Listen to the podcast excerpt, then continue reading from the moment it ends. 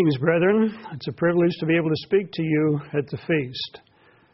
I think we all realize that the fall holy days picture the culminating events in the plan of God, and that the Feast of Tabernacles pictures the return of Jesus Christ to this earth to set up the kingdom of God. That is going to be one of the most dramatic, one of the most decisive turning points in the history of the world. We are here at the feast celebrating that period of time, the return of Jesus Christ. I think most of us are very excited about that period of time. But when we look into the scriptures, we find the world is not going to be so excited. If you would, please turn to Revelation chapter 11. Revelation chapter 11, beginning in verse 15. And here we see what the world is going to do when Jesus Christ returns and intervenes in the affairs of mankind on this earth.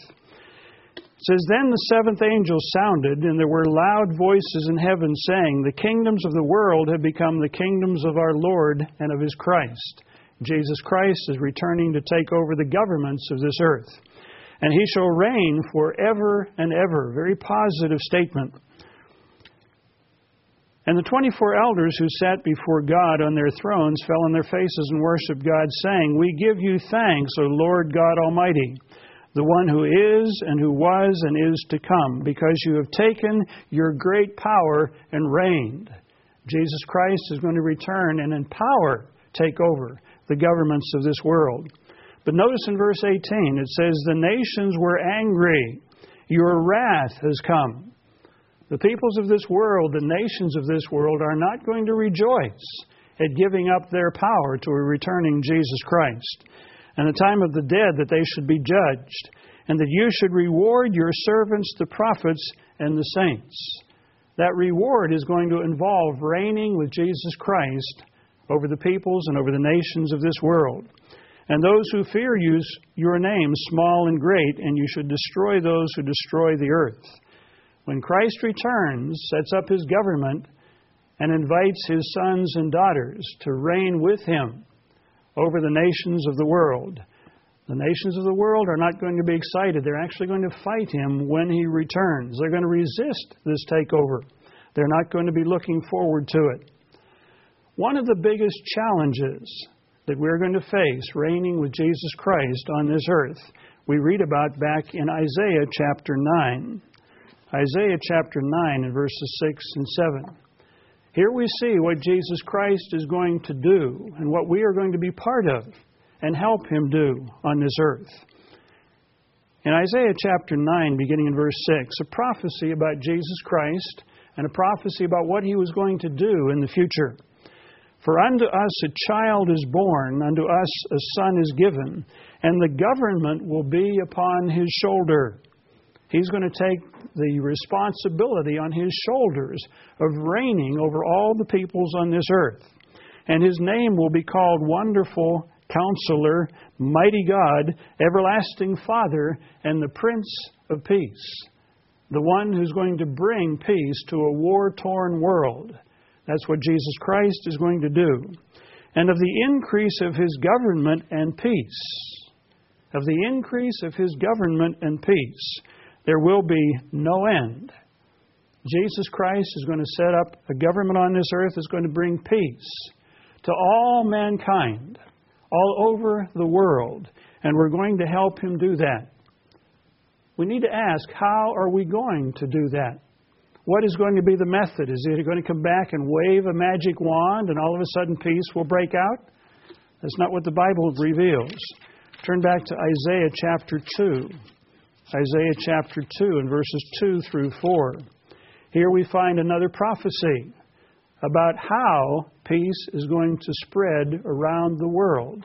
And it gives us an insight as to what we are going to be doing in helping bring peace to this world. Beginning in verse 2 of Isaiah chapter 2, it says, It shall come to pass in the latter days, at the end of the age, when Jesus Christ returns, that the mountain of the Lord's house, or the government of the Lord's house, shall be established on top of all the mountains, over all the nations of the world, and shall be exalted above the hills, and all nations shall flow to it. The whole world is going to look to Jerusalem to find out how to live, how to find the way to peace. All nations shall flow to it or look to it. Jerusalem is going to become the capital of a world government. Many people shall come and say, Come, let us go up to the mountain of the Lord. Let's go up to Jerusalem. Let's learn how they do things there. To the house of the God of Jacob, and he will teach us his ways. Jesus Christ and the saints reigning with him are going to begin teaching the world the way to peace, the way to live together in harmony. For out of Zion, out of Jerusalem, shall go forth the law. The laws of God will be spread from Jerusalem. And these laws will bring peace as they are followed and as they are obeyed. For out of Zion shall go forth the law and the word of the Lord from Jerusalem and he, Jesus Christ, and his government shall judge between nations and rebuke or correct many people. And they shall beat their swords into plowshares. The nations of the world will begin melting down their armaments and making instruments of peace instead of instruments of war. They shall beat their swords into plowshares and their spears into pruning hooks. Nation shall not lift up sword against nation, neither shall they learn war anymore. The military academies of the world will be phased out, and a proper education pointing the way to peace will be established instead. This is what we are going to be doing. This is going to be part of our job in the coming kingdom of God, showing people the way to peace. Notice a comment that Jesus Christ made to his own disciples in Matthew, the fifth chapter, part of the Sermon on the Mount, where Jesus Christ is discussing the fundamentals of Christianity, discussing the basic qualities that we need to develop as Christians so that we can be effective instruments in His hand. Matthew chapter 5, and in verse 9, it says, Blessed are the peacemakers. The word blessed means to be envied. To be envied are those who learn the way to peace. Blessed are the peacemakers, for they shall be called the sons of God. These are the individuals, individuals that learn to teach others the way to peace, are going to be called the sons of God. They are the individuals that are going to be able to reign with Jesus Christ in the coming kingdom of God when Jesus Christ returns to set up his government on this earth. What I'd like to do is ask you a question as we begin the sermon today. Are you a peacemaker? Are you a peacemaker? Are you growing in this capacity to help others find a way to peace? Are you developing the skills of a peacemaker? Do you know what those skills are? Are you developing and learning to use those skills? Let me ask the question another way. How good are you at pouring oil on troubled waters? How good are you at pouring oil on troubled waters? How good are you at soothing ruffled feathers? You know, when people get upset, they get all ruffled. Uh, you know, chickens in a barnyard do the same thing. When they get all upset, their, their feathers go up. How good are you at soothing ruffled feathers when people get upset? Or whenever you get involved with a conversation or get involved with relationships between people, how do they react? Do you see their eyes narrow and their, their jaws get firmer? Do you see them getting upset because of things that you might say? Do you have a skill in spreading gasoline on smoldering embers? Or can you pour oil on troubled waters and calm things down? How do you become a peacemaker? Maybe some of us aren't the greatest at, at promoting peace between people. But how do you become a peacemaker? What are some of the skills that are needed to promote peace between people? Because if you can promote peace between two individuals, you ought to be able to promote peace between two different nations. Some of the skills are exactly the same. What does the Bible tell us? What does God reveal in the Scriptures about a way to peace? Why we don't have peace today, and the ways that we need to learn. Let's look at some of these skills that we find in the Scriptures that God provides for us to show us the way to peace. You know, when God calls us, He calls us to come out of this world and to leave the world behind. We're to be separate from this world that we read in the Scriptures. 2 Corinthians chapter 6, verse 17 says, Come out of the world and be separate. Why does God tell us to do those things? Basically, because the world is mixed up. The world doesn't understand God's way, it doesn't understand the way to peace. So, God wants us to come out of this world, and especially at the feast. We are to gather together, to leave our homes, leave our routines, gather in a place where God has set His name, so that we can have our minds focused on the future, focused on a way of life that leads to peace. God wants us to fill our minds at the feast with these subjects and with these concepts so that we can literally begin to think differently from the world and to think as God thinks. Notice why this is so important, especially as we approach the end of the age. Why this focus on peace needs to be discussed and understood. In Matthew chapter 24, the disciples asked Jesus Christ, What is going to be the sign of your coming and of the end of the age? How are we going to know we're getting close to the end of the world, the end of the age? Now, Jesus answered very specifically. He didn't dodge the question. He didn't say, Well, don't worry about the end of the world. You know it's going to happen, but nobody knows when it's going to come. He didn't say that at all. He gave a series of specific signs. He said, Watch for specific things. Jesus answered and said, Take heed that no one deceives you, for many will come in my name. Many religious deceivers claiming to be representatives of Jesus Christ, claiming to be his ministers. Many will come in my name, saying, I am the Christ, I am a Christian, I am a minister of God, and they'll deceive many people. He also said, You will hear of wars and rumors of wars. That's what's going to dominate the news violence, terror, bloodshed, suffering, wars and rumors of wars. And he's talking about this on a worldwide scale, and that's what's dominating the news today.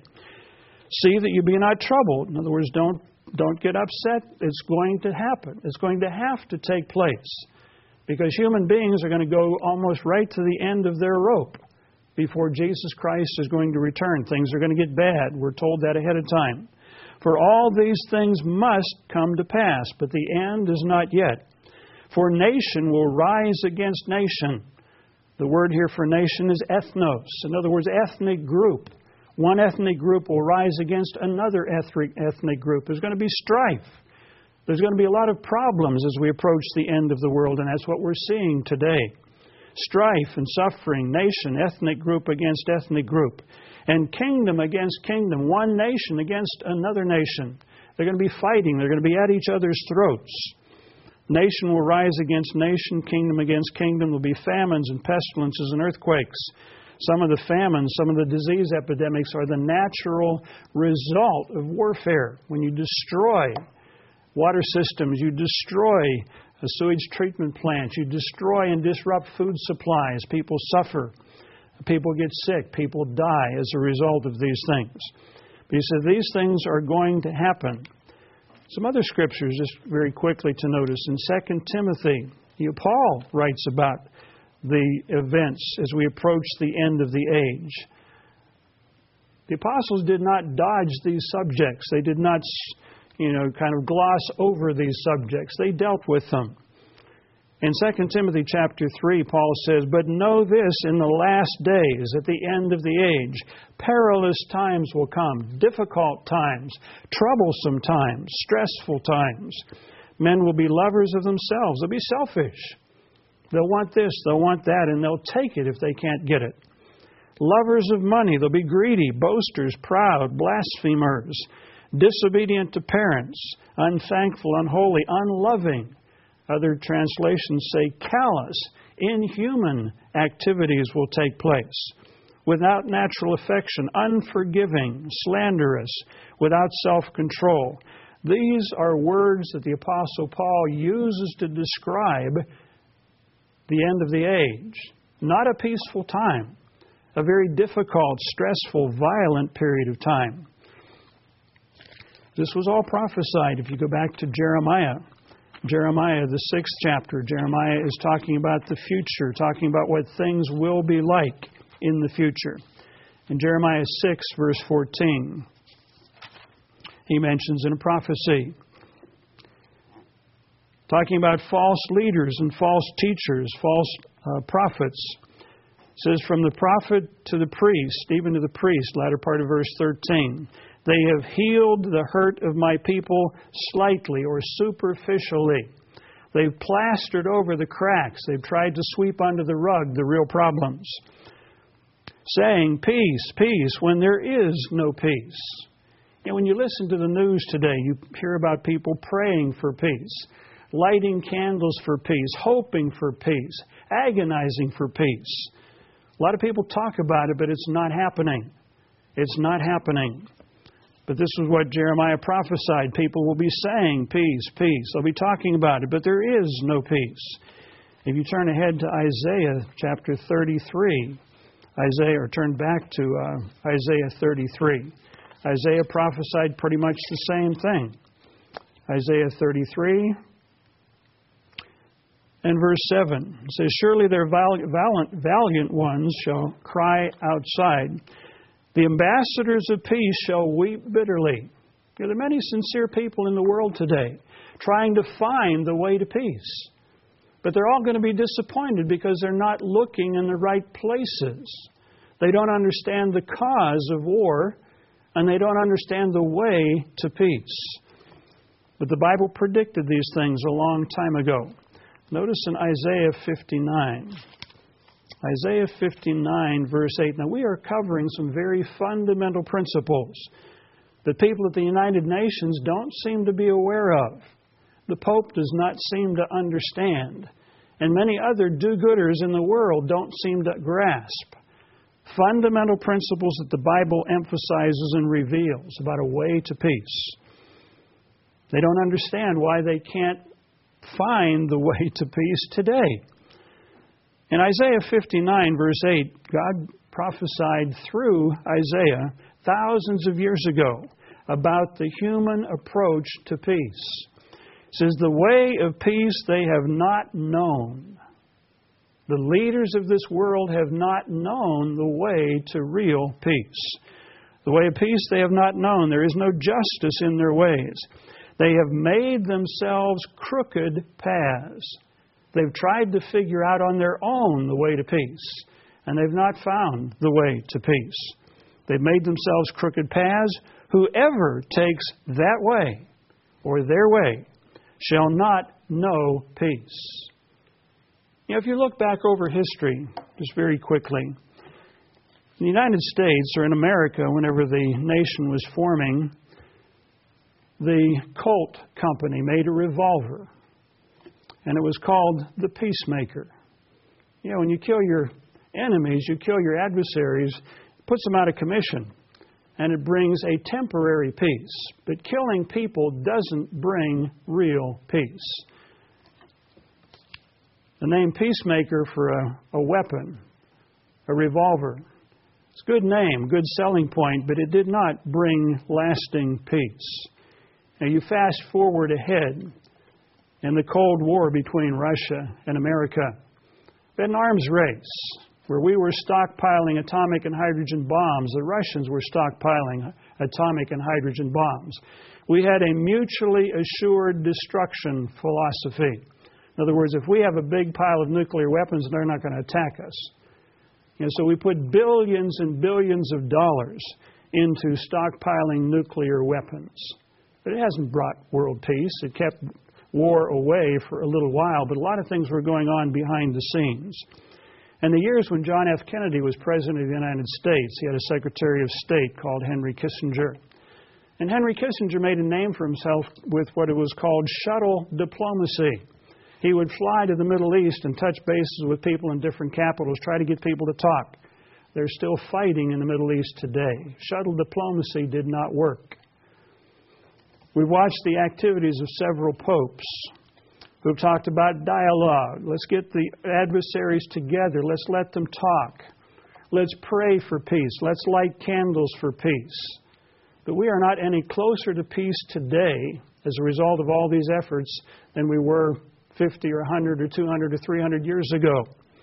What we need to recognize, need to acknowledge very clearly, is that none of these efforts of human beings, whether it's a Colt 45 peacemaker, or whether it's stockpiles of hydrogen bombs, or whether it's popes declaring a day of peace and lighting candles for peace, none, none of these efforts have worked.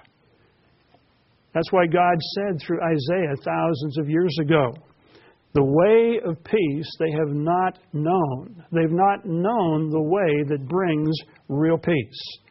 However, the Bible does point the way to real peace. The Bible points the way. David understood this, and it's interesting that David is going to become the king over all of Israel, the nation that is going to set the tone for the entire world in the coming kingdom of God. David records the way to peace, the key to real peace. In Psalm 119, Psalm 119, verse 165, we find what the Bible reveals as the real key to peace. Psalm 119, verse 165. God says through David, Great peace have those who love your law. Great peace real peace have those who love your law, and nothing causes them to stumble. Nothing is going to cause them to fail. They're going to succeed in pointing the way to peace if they succeed in teaching people to love the law of God, to love the instructions of God, to follow those instructions very clearly and very closely. Notice in Psalm 34 an admonition that the Bible provides. And again, coming from the hand of David. Psalm 34, verse 14. This is the admonition that we are given there. It says, Depart from evil. Stop doing bad things, wrong things, and do good. You follow God's way. Seek peace and pursue it. Other translations say, Seek peace and pursue it earnestly. Diligently study the way to peace. Learn the skills that promote peace. Because if you can begin to promote peace between people, your friends, your relatives, your family, you're going to be qualifying to promote the way to peace. That you'll be able to teach people all around the world and bring nations together using the same principles that the Bible outlines. As Christians, we need to learn the way to peace. We need to learn how to pour oil on troubled waters. We need to learn how to smooth and to calm ruffled feathers, not on chickens, but between people and between nations. We really do need to learn how to become a peacemaker. What I'd like to do in the remainder of the sermon is to look at some of the principles, some of the instructions that God provides in the Scriptures that point the way to peace. Turn back to Leviticus, the 26th chapter. It's a chapter that summarizes uh, the blessings of obedience and discusses the consequences of disobedience. But notice one of the benefits, one of the outcomes of doing things God's way, of following His instructions. Leviticus 26, begin reading in verse 3 says, If you walk in my statutes and keep my commandments and perform them, I will give you rain in its season, the land will yield its produce, and the trees of the field shall yield their fruit. Your threshing shall last till the time of vintage, and the vintage shall last till the time of sowing. You shall eat the bread to the full, and dwell in your land safely. I will give peace in the land. It's not some magical thing, it's the result of a way of life it comes from living God's way. I will give you peace, that is, if you obey my statutes and keep my commandments. And you shall lie down, and none will make you afraid. God says if you follow my instructions, peace is going to be the result. You know, there's an old saying when all else fails, follow directions. The Bible is filled with directions. that point the way to peace. We could probably rephrase this old saying as to, if we would say, to avoid failure. To avoid failure, read the instructions first. You know, study the ways that the Bible reveals that point the way to peace. Try to implement those. Implement them in your family, with your wife, with your husband, with your children, with your neighbors, with other brethren in the church, with people that you work with. Become proficient in using these skills that promote peace. Let's look at some very specific things. Let's turn to the book of Proverbs. And we'll go through a number of proverbs that point the way to peace that explain why problems develop between people. You know, interpersonal relationships are probably the biggest challenge that we face in life. How to get along with people that think differently than we do. How to get along with people that look differently than we do. How to get along with people that have different ideas, different approaches. Once we learn the skills of learning to get along with each other, we're going to be growing and developing skills that will be useful on a worldwide scale.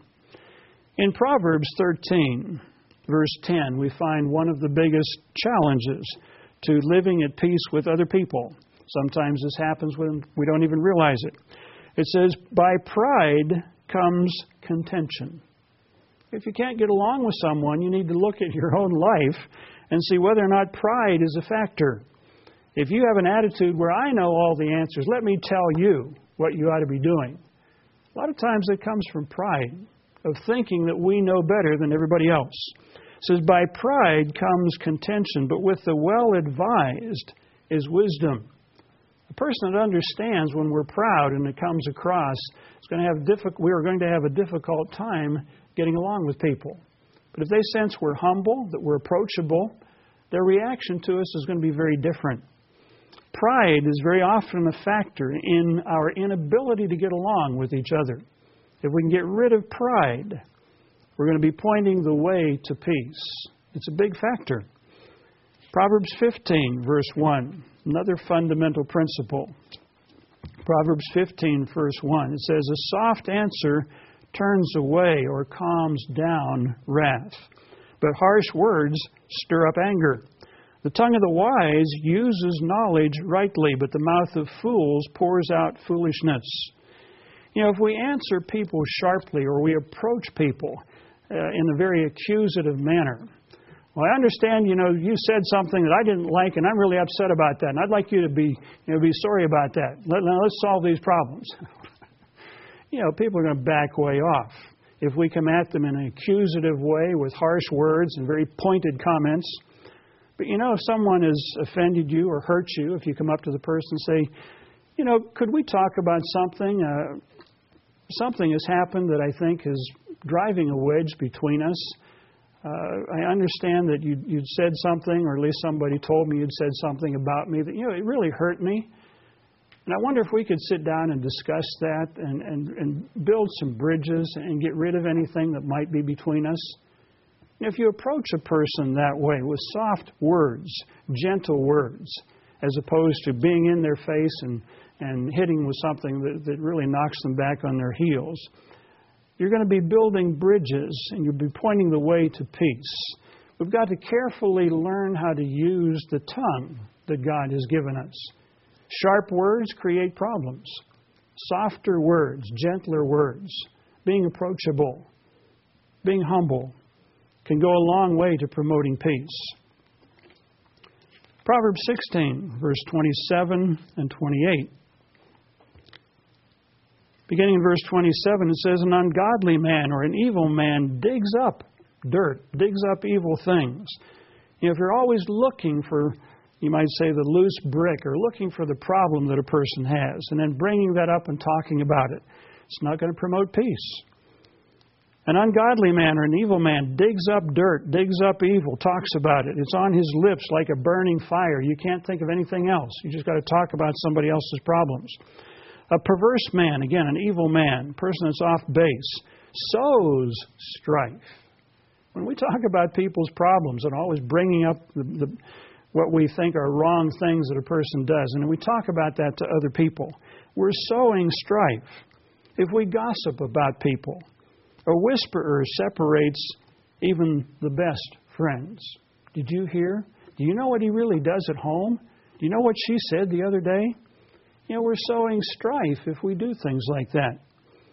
Notice in chapter 17, verse 9, the opposite it says, He who covers a transgression, he who buries it, he who forgives, he who overlooks a transgression seeks love. They're promoting peace, not strife. But he who repeats a matter, did you hear? Did you know? You realize what they said? He who repeats a matter separates the best of friends. And God has called us to become peacemakers, to learn and develop the skills that promote peace and not strife. And this is another fundamental principle. We don't talk about what other people do. We don't talk about what other people say. We don't repeat matters that don't need to go any further because all these things undermine peace and they promote strife. It stirs up problems. Chapter 16, verse 32, another principle says, He who is slow to anger is better than the mighty, and he who rules his spirit is better than a person that conquers a city. You're learning to control our emotions. You know, when we hear things about ourselves, when something offends us or hurts, hurts us, we tend to get emotional. Uh, you know, we start to boil. But we need to count to 10. And we need to count to 10 again. And maybe 100 or maybe 500. The point is, we need to calm down. We need to get a handle on the situation. We might need to pray about it. Go for a walk. Listen to some soft music. Uh, get our minds focused on the big picture. We need to be slow to anger because when we're angry, we're not going to be objective. We're not going to see the big picture. And part of being a peacemaker means to control our emotions, to stay focused on right principles, to understand God is in charge, to be able to forgive. All of this is involved in being slow to anger. Peacemakers have got to be that way. We can't be riled up. Proverbs 17, verse 14. Just a number of very powerful positive principles for promoting peace that we need to really get a handle on. Proverbs 17, verse 14 says here the beginning of strife is like releasing water. Or the beginning of strife is like just letting water out of a dam. Be, therefore, stop contention, stop strife before a quarrel starts. If you see things kind of getting out of hand, you see people getting riled up, you need to start pouring some oil on the troubled waters. Say, look, let's let's let's take a break. This is getting out of hand. Let, let's think about this. Let's pray about this. Let's give it 24 hours. Let's come back and talk tomorrow. Let's calm down before we, you know, lose our cool, before we get carried away and say things or do things that we're going to regret. That's how a peacemaker operates. They recognize dangerous situations and they take steps to calm things down so that it doesn't get out of hand, so that we don't react emotionally. We see where things are going. Therefore, stop contention. Stop it quickly before it gets out of hand and a quarrel starts. These are skills that we need to develop as peacemakers. Notice another principle in Proverbs 18, verses 6 through 9. And this may hit some of us between the eyes, but it's here. It says, A fool's lips enter into contention. If you get into arguments, the Bible says you're a fool. It says you're acting foolishly, you're not acting wisely. A fool's lips get into arguments, enter into contentions, start strife, and his mouth calls for blows or his mouth invites a beating. You know, you'll say things that somebody's going to wind off and hit you with if you're not careful. A fool's mouth is his destruction. We've got to learn to use our mouth properly. And his lips are a snare for, of his soul. The words of a talebearer are as tasty trifles, and they go down into the innermost parts of the body. You know, words do hurt. And once it comes out, It's hard to reach out and grab that and say, well, I didn't say that, I didn't mean that. But once it's said, it's going to be harder to deal with. So we've got to be careful what comes out of our mouth. We don't want to act foolishly, we want to act wisely. Proverbs 18, verse 13 says, He who answers a matter before he hears it, before you hear the whole story, you jump to a conclusion. It's folly and shame to that person. You know, peacemakers have got to be objective. They've got to be able to listen to both sides of the story and weigh situations before wading in with a solution, which, if we don't get all the facts, could be a wrong solution. And peacemakers have got to be cool, they've got to be calm, they've got to be collected. They don't want to jump to conclusions and act prematurely. Now, these guidelines are here for our instructions, for our help. Notice from Proverbs 18, verse 17, along the same lines. Says, The first one to plead his cause or present his case seems right. You know, the first time you hear one side of the story, well, that sounds logical. It sounds like you're right and they're wrong. But the biblical advice is the first one who pleads his cause seems right until his or her neighbor comes and kind of presents the other side of the story. So, if we're going to become peacemakers, we've got to listen to both sides of the story. We've got to see the big picture. In some cases, both sides may be wrong. They may have something partly right, but they may have a wrong attitude. And the only way we're going to see that is if we stay calm and cool and, and objective. And we ask God for guidance, for wisdom, to show us what we need to see and understand. Jumping ahead, Proverbs 27, verse 15. Proverbs 27 and verse 15.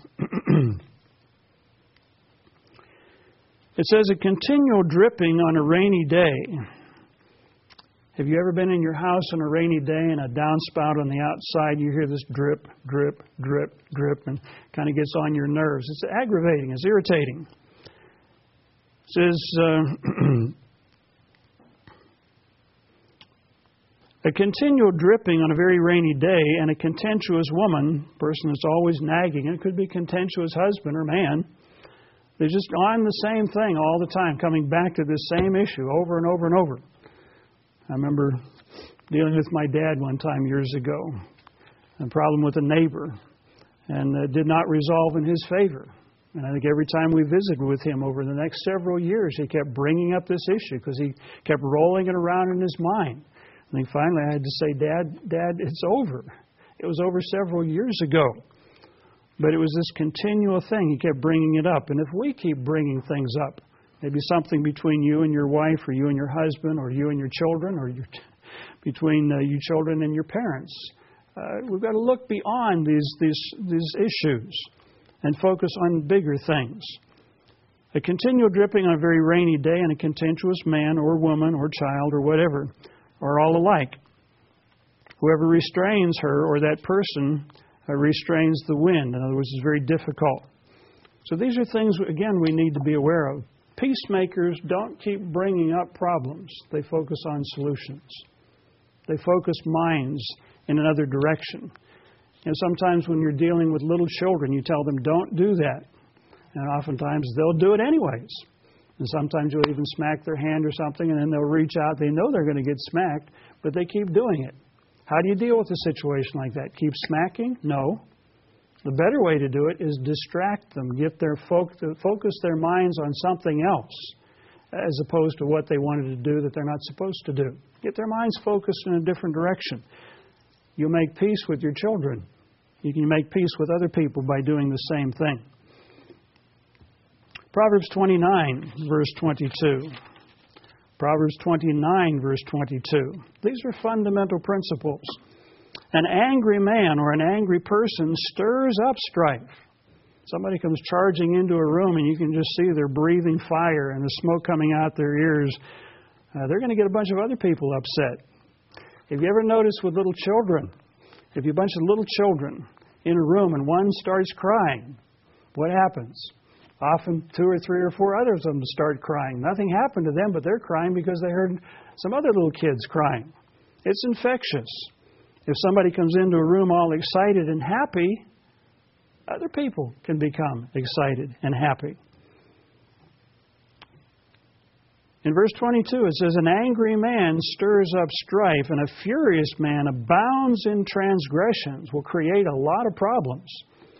This is why we need to be able to control our emotions, get calmed down, focus on the positive, not on the negative, get rid of anger before we try and deal with issues and deal with other people.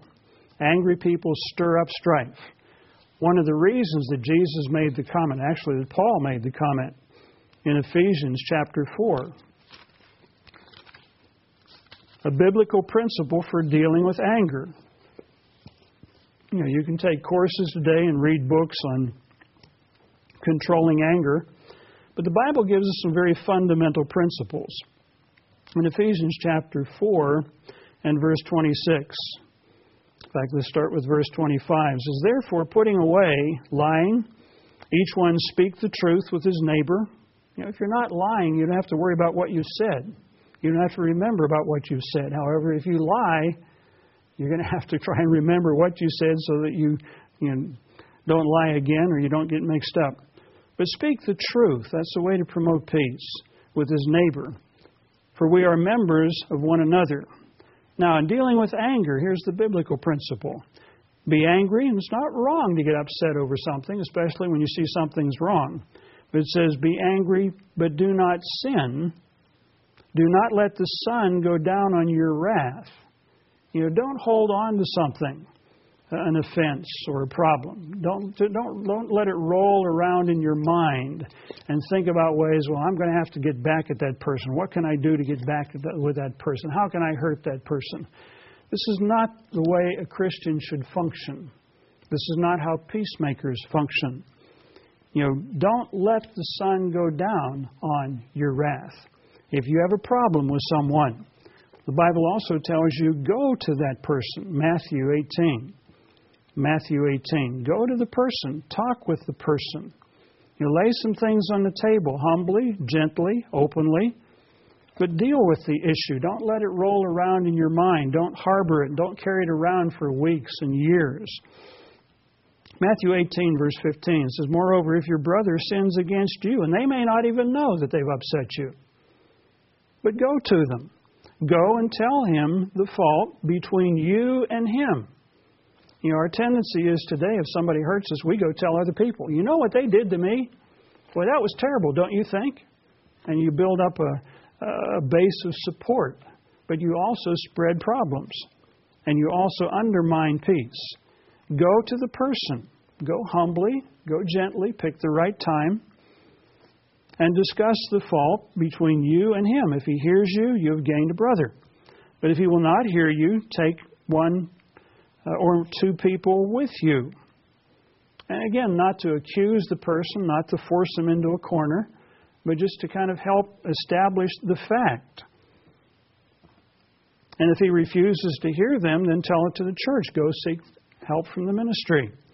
And maybe the minister can go sit down with you and talk with the person and try and, and work out a smooth uh, solution to the problem. Doesn't mean go to the church and tell everybody in the congregation what is happening. That's not what it's talking about. That's not how God works. But these are biblical principles. In fact, as ministers, we should probably indicate to people if they come to us and say, you know what they did to me? Our response really should be, have you talked with them? Have you taken this issue up with the person involved? You really should do that first. This is the approach to take. Don't spread it all around the congregation, all around the place where you work.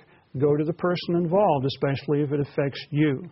These are biblical principles. Notice some other principles here in the New Testament. Matthew chapter 5, again, part of the Sermon on the Mount, fundamental Christianity. Jesus mentions here in verse 38, beginning there.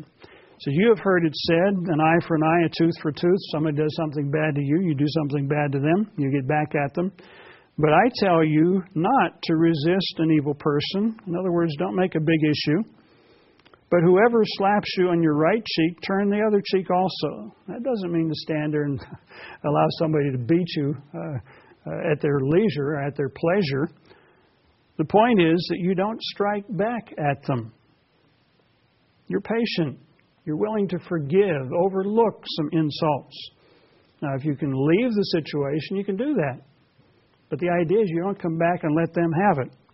You turn the other cheek. If anyone wants to sue you and take your tunic, let him have your cloak also. Again, you don't strive to get back at them, you don't strive to get even with them. Whoever compels you to go a mile, go two. You know, endure a little bit. Be patient. You don't create a big issue over things. Look at the big picture. You know, God is aware, God watches, and He has a way of working things out in His way and in His time. Again, we don't need to be taken advantage of, but by the same token, we don't try. We don't. We should not be striving to get even with someone, to get back at someone. This is how Jesus said we are to love our enemies. You treat them better than they treat you. That's how peacemakers operate. That's how they work. Another interesting observation, principle that uh, Jesus Christ mentions in Matthew chapter 6, we have the model prayer. And talks about we should be praying to God about his coming kingdom. Be thankful for our daily bread. But in verse 12, it says, Forgive us our debts. God, forgive us of our sins. God, forgive me of my transgressions. As we forgive those who transgress against us. In other words, it's a two way street. We ask for forgiveness, but then we need to be forgiving. But notice down in verses 14 and 15, after the model prayer, Jesus repeats this fundamental principle.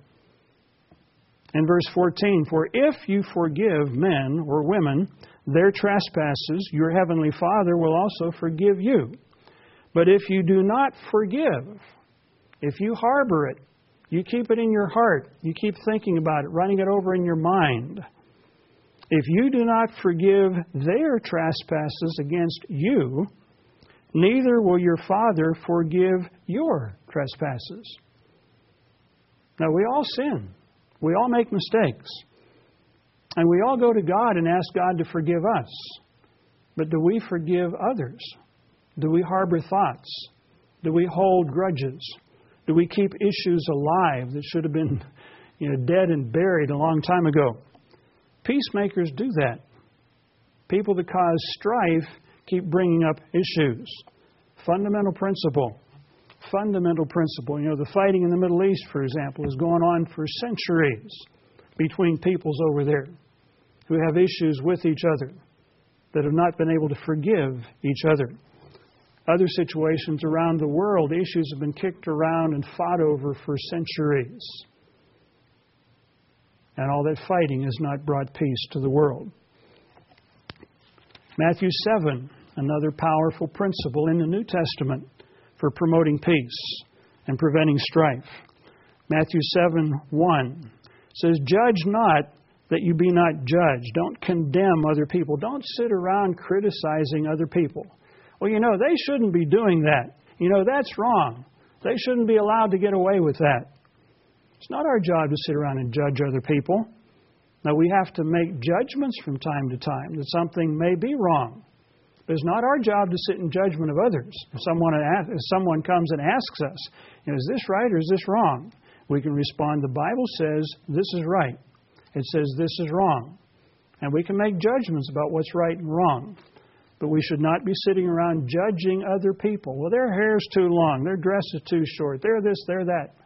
It's not our job to do these things. If you have a relationship with someone, it's not wrong to go up and tell them, you know, I've noticed something that you might want to think about but not be spreading around a congregation or spreading it among friends.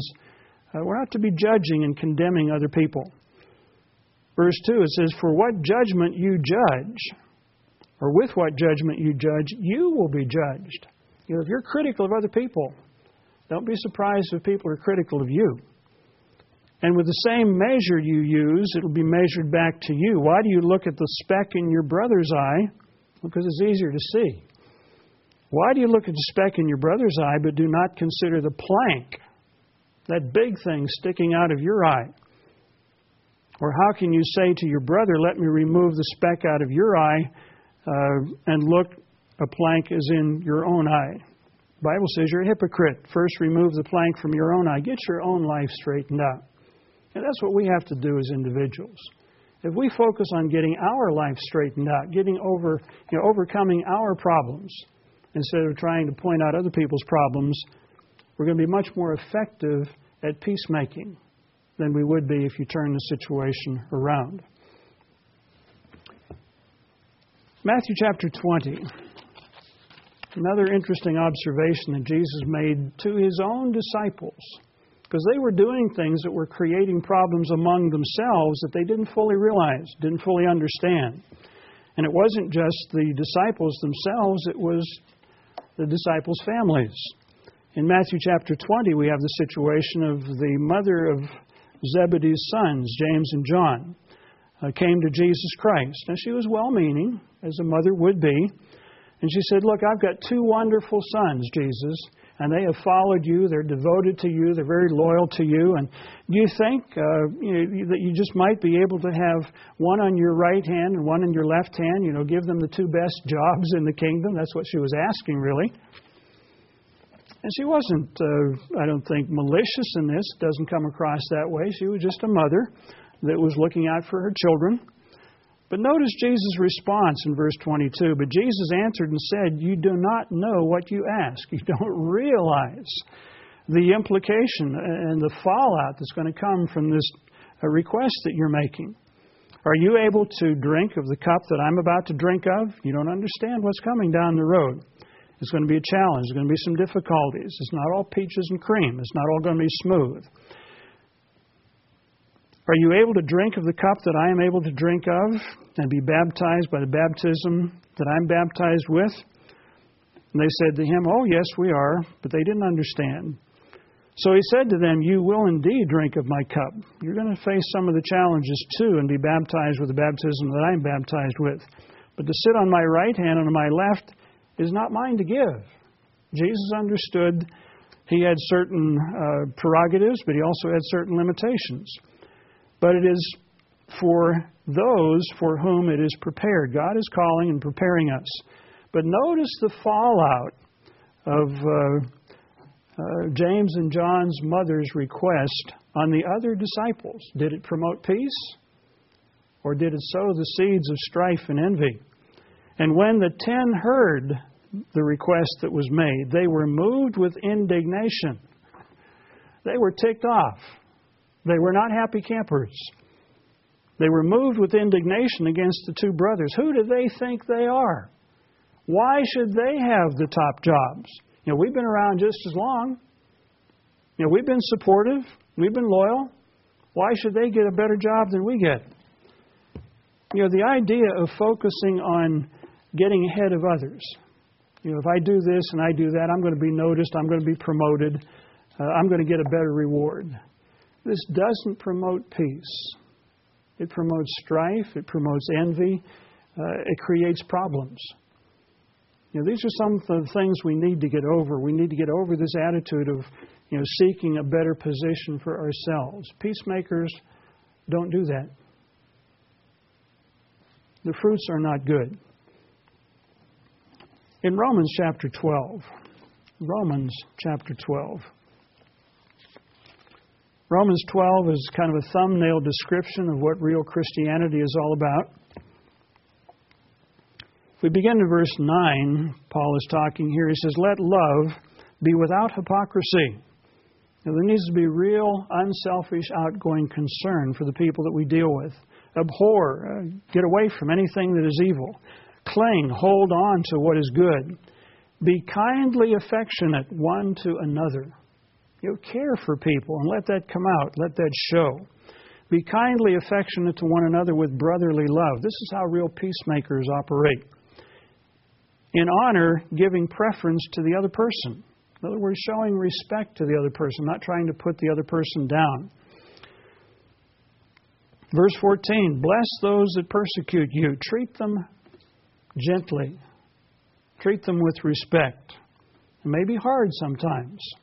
But do it, the Bible says. Bless those who persecute you.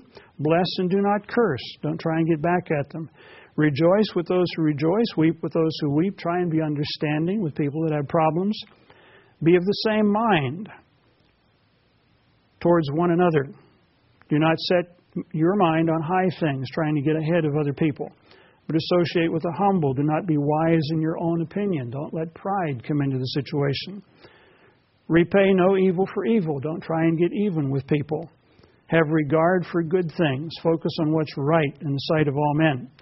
Verse 18 If it is possible, as much as depends on you, live peaceably with all men, with all women, with everyone. But it says, as much as depends on you, go the extra mile. Be forgiving, be understanding. This is the way that promotes peace. And when you're acting like that, people will want to be around you because you will be at peace with yourself. And they will see you trying to be at peace with others. James summarizes this in a very interesting way in the third chapter of James. in chapter 3 of James, he's talking about the use of the tongue, how it can be used to create problems, it can be used to pour oil on troubled waters and smooth ruffled feathers. In verse, th- verse 13 of James, he said, Who is wise and understanding among you? Who is really converted, is what he's saying. Let that person show by good conduct or good behavior how you live your life that his works are done in meekness, in the meekness of wisdom. You're thinking about what you're doing. But if you have bitter envy and self seeking in your hearts, don't boast and lie against truth. This wisdom or this type of behavior or activity does not descend from above, it doesn't come from God self seeking, bitter envy, putting other people down. So this is not of God, but is earthly, sensual, and demonic. This type of thinking, this type of activity, well, I'm going to get even with so and so. I'm going to get back at them. I'm going to tell you what they've done. This doesn't come from God, it comes from another source. From the devil, from Satan. That's how he operates. For where envy, self seeking exist, confusion, every evil thing will be there. But in verse 17, he says, But the wisdom that is from above, you know, the attitudes that come from God, peacemaking attitudes. The wisdom that is from above is first pure. It focuses on what's good, it focuses on what's right, it focuses on sound principles, it's calm, it's understanding.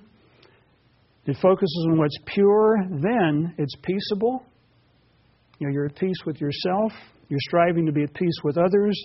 You treat people gently, not harshly, with humility as opposed to accusations, willing to yield. You're approachable.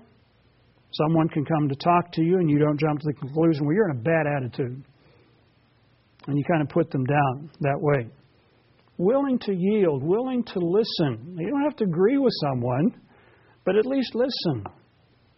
You allow, allow them to say something, allow them to, to express themselves. Full of mercy, you're not thinking up some big regime where you're going to you know, make them do all kind of things, all kind of penances and everything else, but full of mercy and good fruits without partiality. Can people come to you and realize you will listen without partiality? You don't already have your mind made up of what's right and what's wrong with a person. And without hypocrisy, you can't be saying one thing and doing something else, or saying one thing and people see you do something else. Now, the fruit of righteousness is sown in peace. Your righteousness, all thy commandments are righteousness, David said in the Psalm, Psalm 119, verse 172. The fruit of righteousness, the fruit of living by God's word, the fruit of following God's instructions is sown in peace by those who make peace. You know, people that are living by and promoting the ways of God are promoting peace. They're promoting the way to peace. And it's a way this world does not understand. Now, James is talking about the fruits of God's Spirit. He's talking about exercising the fruits of God's Spirit. And it's the fruits of God's Spirit then that point people to a way of peace. Notice in Galatians chapter 5. Galatians chapter 5, where Paul describes the fruits of the Holy Spirit, and the works of the flesh. And when you look at the problems that people face in the world today, it's largely because they're being influenced by a different spirit. Not a spirit of God, but the spirit of this world. Verse 19, it says, Now the works of the flesh are evident. They're adultery, fornication, uncleanness, licentiousness, sexual sins, idolatry, worshiping other things as opposed to the real God, sorcery, hatred, contentions, jealousies, outbursts of wrath. They're not controlling their temper. That's why we have problems today in the world. That's why we don't have peace, because this is the spirit that dominates the world today. But in verse 22, Paul describes the fruits of God's Spirit. We receive that Spirit upon repentance, on making a commitment to God, of being baptized, having hands laid on us, receiving, nourishing, and being led by God's Spirit, wanting to do things God's way. But the fruit of the Spirit is love, where you really care for people, joy, you're positive. I'm not talking about some manufactured Pollyanna attitude, but you value the truth. You value your calling. You appreciate the fact that God is working with you and has opened your mind to understand. Another fruit of God's Spirit is peace. You have a peace of mind. You understand the plan and purpose of God. You understand that God is in charge, that He's working out a plan and purpose on this earth, and that you can be part of that plan and purpose, that you can prepare to become a peacemaker, to be able to work with people all around the world. You've got to be at peace with yourself before you can be at peace with others. And that is one of the fruits of God's Spirit. This is why we need to learn to use God's Spirit, because it is that Spirit that leads us towards the way to peace. Brethren, the Feast of Tabernacles pictures a time when Jesus Christ is going to return to this earth as the Prince of Peace and as King of Kings to set up a world government on this earth. We have been called to be part of that government. We have been called to become peacemakers, to learn the way to peace so that we can show the world the way to peace when we have the opportunity to reign with Jesus Christ on the face of this earth. I'd like to urge you while you're here at the feast this year to take some time. You go off by yourself, sit down, go over the notes of the sermon, whether it's in the morning just after you get up while you're praying, or in the evening before you go to bed, or sometime through the day when you have some downtime. Take some time, examine yourself, ask yourself, are you a peacemaker? Do you promote peace within your family, with your wife, with your husband, with your children, with your friends, with your neighbors, with brethren in the church? Are there things that you have, or do you have problems with someone? Think about the best way to handle it. Go talk with them. Strive to develop and promote peace. Are you a peacemaker? Or when you get involved with discussions and relations with other people, the sparks begin to fly, jaws set, eyes narrow. How do people react whenever you come around, when you join a con- conversation? Review the notes that we've gone over. Look at the skills that the Bible talks about peacemakers need. Ask yourself do you have those skills? Are you developing those skills? Work on those skills. Brethren, if we want to become the sons and daughters of God, if we want to rule with Jesus Christ in the coming kingdom of God, we have got to become peacemakers. We've got to develop the skills that peacemakers need to bring peace between people, within families, within neighborhoods, within congregations. Because if we develop those skills, working with people now in individual situations, we're going to be able to work with Jesus Christ to bring peace to this world. Brethren, let's make it a goal and priority in the coming year to strive to become more effective peacemakers. And let's begin at the feast. Let's look for things that we can do while we're here at the feast to promote peace.